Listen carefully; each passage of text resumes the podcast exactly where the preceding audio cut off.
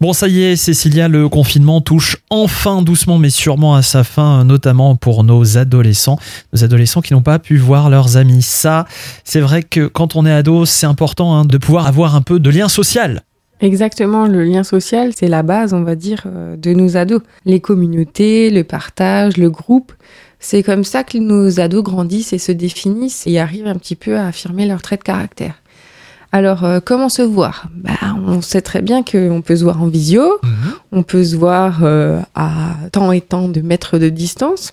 Et si on veut passer un peu plus de temps ensemble, moi, ce que je conseille, c'est euh, de faire un test, tout simplement, un test salivaire ou un test PCR, pour que du coup, euh, ben, on soit tranquille et qu'on puisse se voir sans se contaminer l'un et l'autre.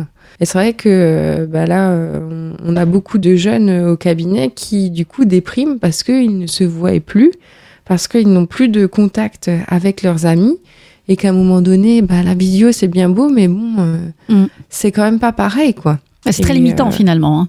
C'est limitant, oui, et en plus, euh, c'est compliqué pour eux à un moment donné de pas se voir, de pas, Pas créer le contact. les- Après, on est des êtres relationnels, on en a tout simplement besoin. Les enfants, d'autant plus. Oui, et surtout de pas arriver à vraiment pouvoir échanger librement. Mhm. Parce que euh, quand on est en visio, ben, on est limité, on est devant un écran.